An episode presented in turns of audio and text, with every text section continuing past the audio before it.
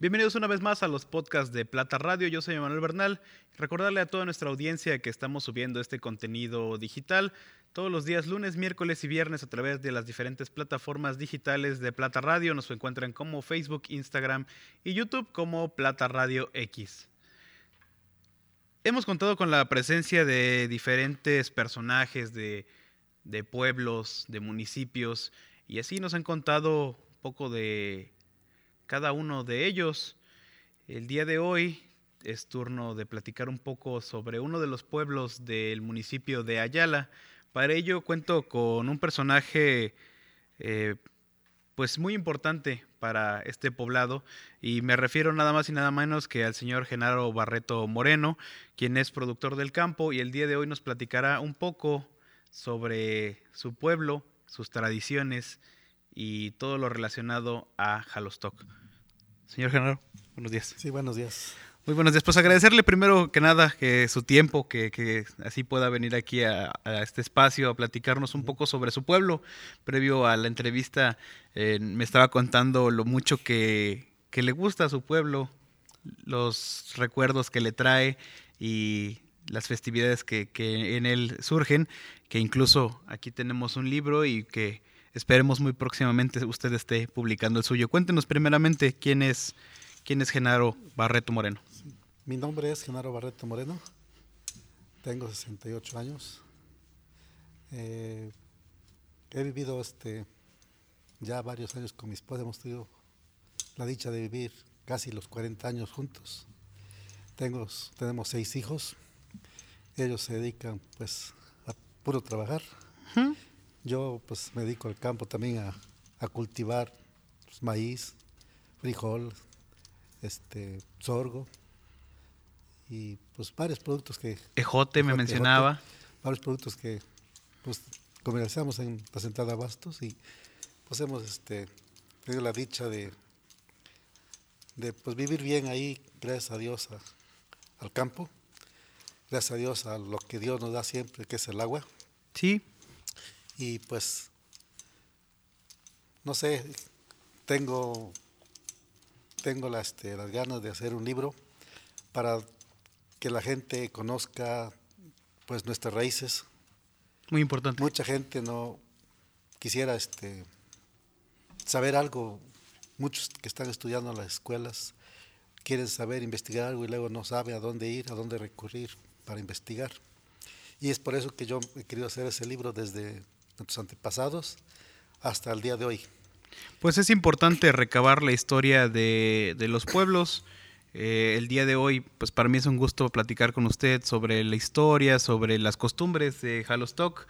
Eh, previo a, a, la entrevista me contaba un poco sobre las festividades, eh, sobre todo religiosas, que hay en, en, en, este poblado. No sé si nos pueda contar un poco de cómo se llevan a cabo y cuáles son.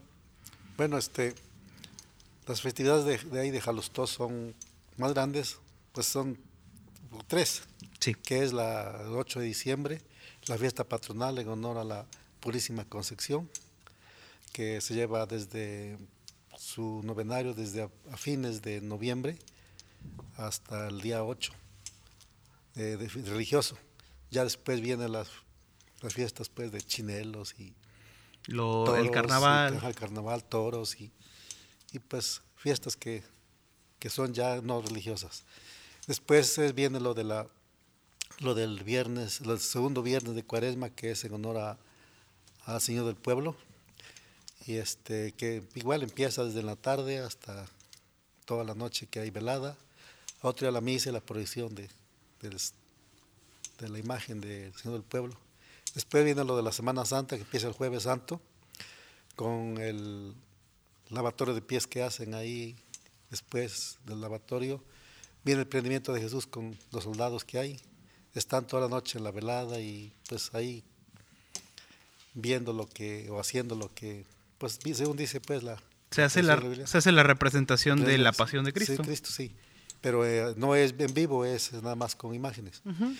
Ya otro día pues es el Via Crucis, para finalizar con la crucifixión y la proyección del silencio. Ya posterior es el sábado de gloria, que es este, la resurrección de Jesús, y el domingo nada más, el domingo de cuaresma y, y termina la, la, fiesta. El tema de sí, La del 12 de diciembre, pues sabemos que es todos donde quieran todos los pueblos, la Virgen de Guadalupe. También igual desde la, desde la tarde, una, una este, cabalgata que hay de los pueblos vecinos. Se juntan ahí alrededor de 300, 400 personas a caballo. Hacen invitación a los que quieran participar y llegan y este pues ahí se les da un refrigerio a todos los visitantes. Posteriormente se, se pone la, ahí la imagen enfrente y las mañanitas toda la noche hay bailables, hay este pues personas que van a, a cantar y los mariachis que llegan desde las 2 de la noche hasta las 7, 8 de la mañana. Pues muy interesante el folclore que se realiza aquí en el pueblo de, de Jalostoc y muy independientemente del poblado en el que, del que nos visita, eh, me gustaría que nos platicara un poco sobre cómo es la vida en el campo. Me gustaría saber un poco de su experiencia, usted que ya tiene 68 años, que nos platicara así cómo es la vida de, un productor eh, agrícola aquí en el estado de Morelos, eh, cuáles son sus actividades y cómo, cuáles son los tiempos de, de siembra y de cosecha en el, en el campo de aquí, de esta región de Amilpas?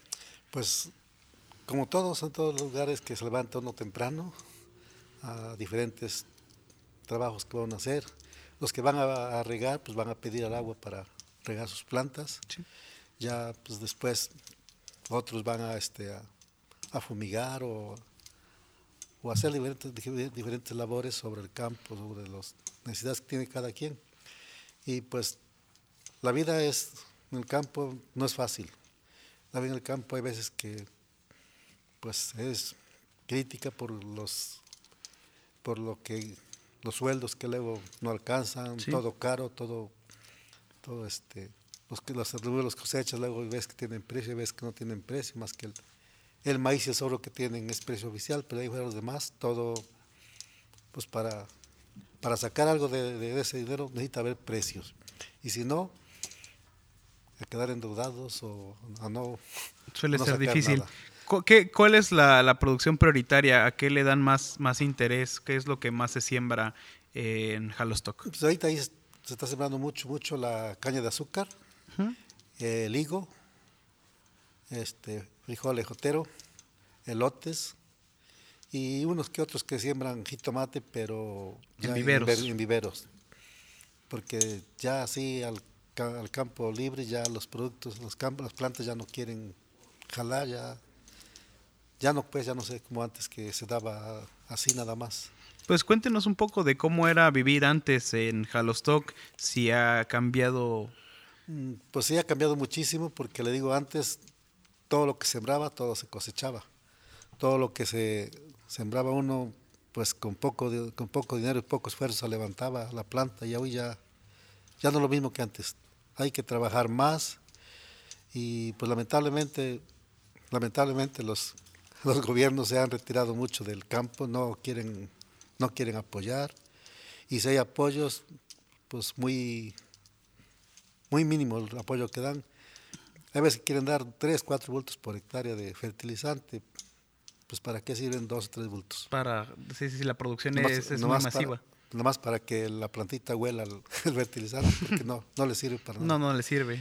No es suficiente. sí, no es suficiente. Entonces, pediría usted eh, pues más apoyo al campo en esta región de Jalisco. Yo digo que sí, este, yo quisiera que el, gobierno o los gobernantes vieran para allá, para el campo, para donde pues está la base principal de, de los alimentos de cada uno de nosotros, de todos en el campo no hay vida, ahí es donde se mm. cultivan los alimentos. Sí, eh, todos esos productos del campo llegan a las grandes ciudades para el alimento de todos los habitantes y eso, pues he visto que los gobiernos que hemos tenido no, no han visto para allá. El campo es lo principal, la base principal de, de todo ser humano. Sin, sin el campo, sin el productor o campesino, pues para mí digo que no, no hay, no llega nada a las ciudades si el campesino no, siembra, no trabaja.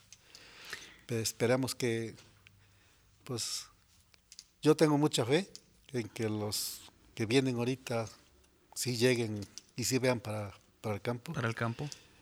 Sí, porque lamentablemente ahorita pues se han retirado muchos apoyos y hemos tenido muchos problemas con, con los- las cosechas de que pues no, no, no se levanta si no hay con qué. Ahora sí, ha llegado el momento de que nos cuente un poco sobre cómo surge su interés por hacer una recopilación de, de textos para un libro que me decía que tiene el interés de hacer sobre Jalostoc. Así quiere dejar un, un- un legado sobre su pueblo, de dónde le viene el interés y cómo pretende realizarlo. Pues sí, este, yo mi interés, le digo, mi interés y mi, este, no sé, pensamiento, es que le digo que muchos estudiantes luego buscan la forma donde recabar información para sus tareas Sí, y nada más pues van para acá y van para allá y nadie les sabe dar una explicación de dónde viene todo. Yo, este, gracias a Dios y a mis hijos que me han apoyado mucho, he andado este, yendo hasta el archivo, fui hasta allá, fui hasta el archivo de la Nación a investigar, a Cuernavaca en este, diferentes bibliotecas y ahí he ido sacando un poco de recopilación de y lo es un que- proyecto es. que usted ya comenzó, ya Sí, emprendió. ya, ya empecé a sacar alguna, este, algo de, pues de fondo para, para ese libro y pues he visto, he, he recabado que pues Jalostó fue fundado mm, pues por los Olmecas, este, al igual que Chalca, también fue por los Olmecas y este, en Jalostó, hay, hay este, vestigios de pirámides que fueron destruidas por los españoles pues cuando llegaron y este hay cuatro pirámides. Esas pirámides más están pues los cimientos. Ahí este era una una este unas personas que dedicaban a, a la religión no a, a, guerre- a guerrear como luego dicen ¿no? No eran guerreros, No, eran- un pueblo más devoto. Sí. Y este, pues ahí, ahí hay este, pues ha habido muchas, muchas cosas bonitas, eh, precisamente en el cerro, en el cerro de, se llama el Cerro de San Juan Bautista, estaba un observatorio a donde en aquel tiempo los nuestros antepasados veían cuando venía pues gente, iba gente para el enemigo o alguien, veían ahí este alrededor de lo que es el frente, vía- si algo había, pues según investigué, tocaban el caracol para avisarle a la gente que se preparara Una especie de, de mirador donde Sí, le servía para es- estar de vigías. de vigías. Sí, este, y digo, de ahí, ahí fui reco- recopilando todo eso, a donde, pues me, me ha interesado mucho.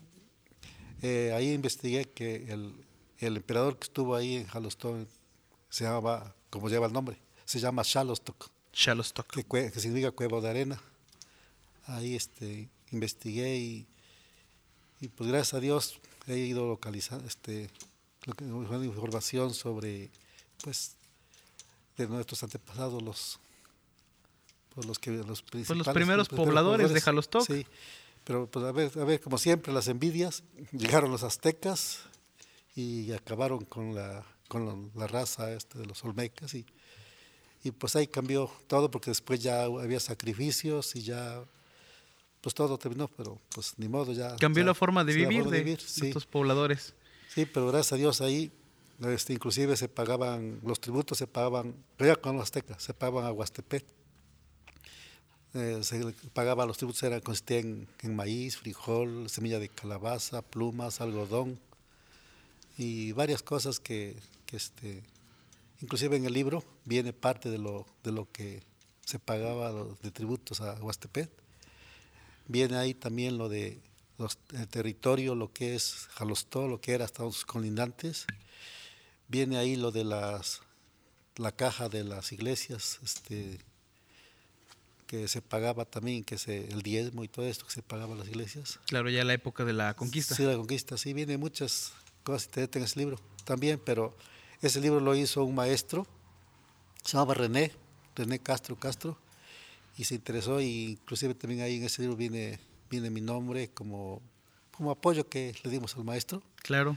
Y pues le digo yo, para mí... Y ahora ese interés de tener el, suyo propio. El propio.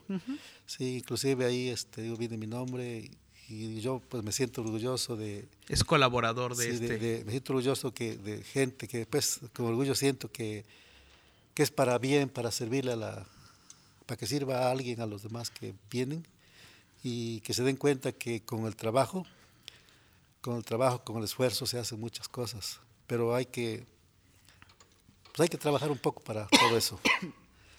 No, no sé si no sé si este el presidente nos puede apoyar con con un otro otros ejemplares más para o sea mandarse otros ejemplares más para que tengan y, y pues tengo nomás más de dónde agarrar aparte de, de, mi libro pues a ver si también él me quiere apoyar para para sacar adelantito esto de lo de mi libro. Este proyecto. Voy a, voy a, seguir más con más investigaciones y yo espero que sí, sí lo logremos. Pues muy contentos de haberlo tenido el día de hoy aquí. Eh, es usted una inspiración para las nuevas generaciones eh, de pobladores de Jalostoc. Esperemos que así como usted ha colaborado con este libro y que próximamente pueda tener su propia publicación, eh, pues inspire a los demás habitantes de Jalostoc a preservar así su historia de una manera más tangible en, libros, en publicaciones eh, que, como usted dice,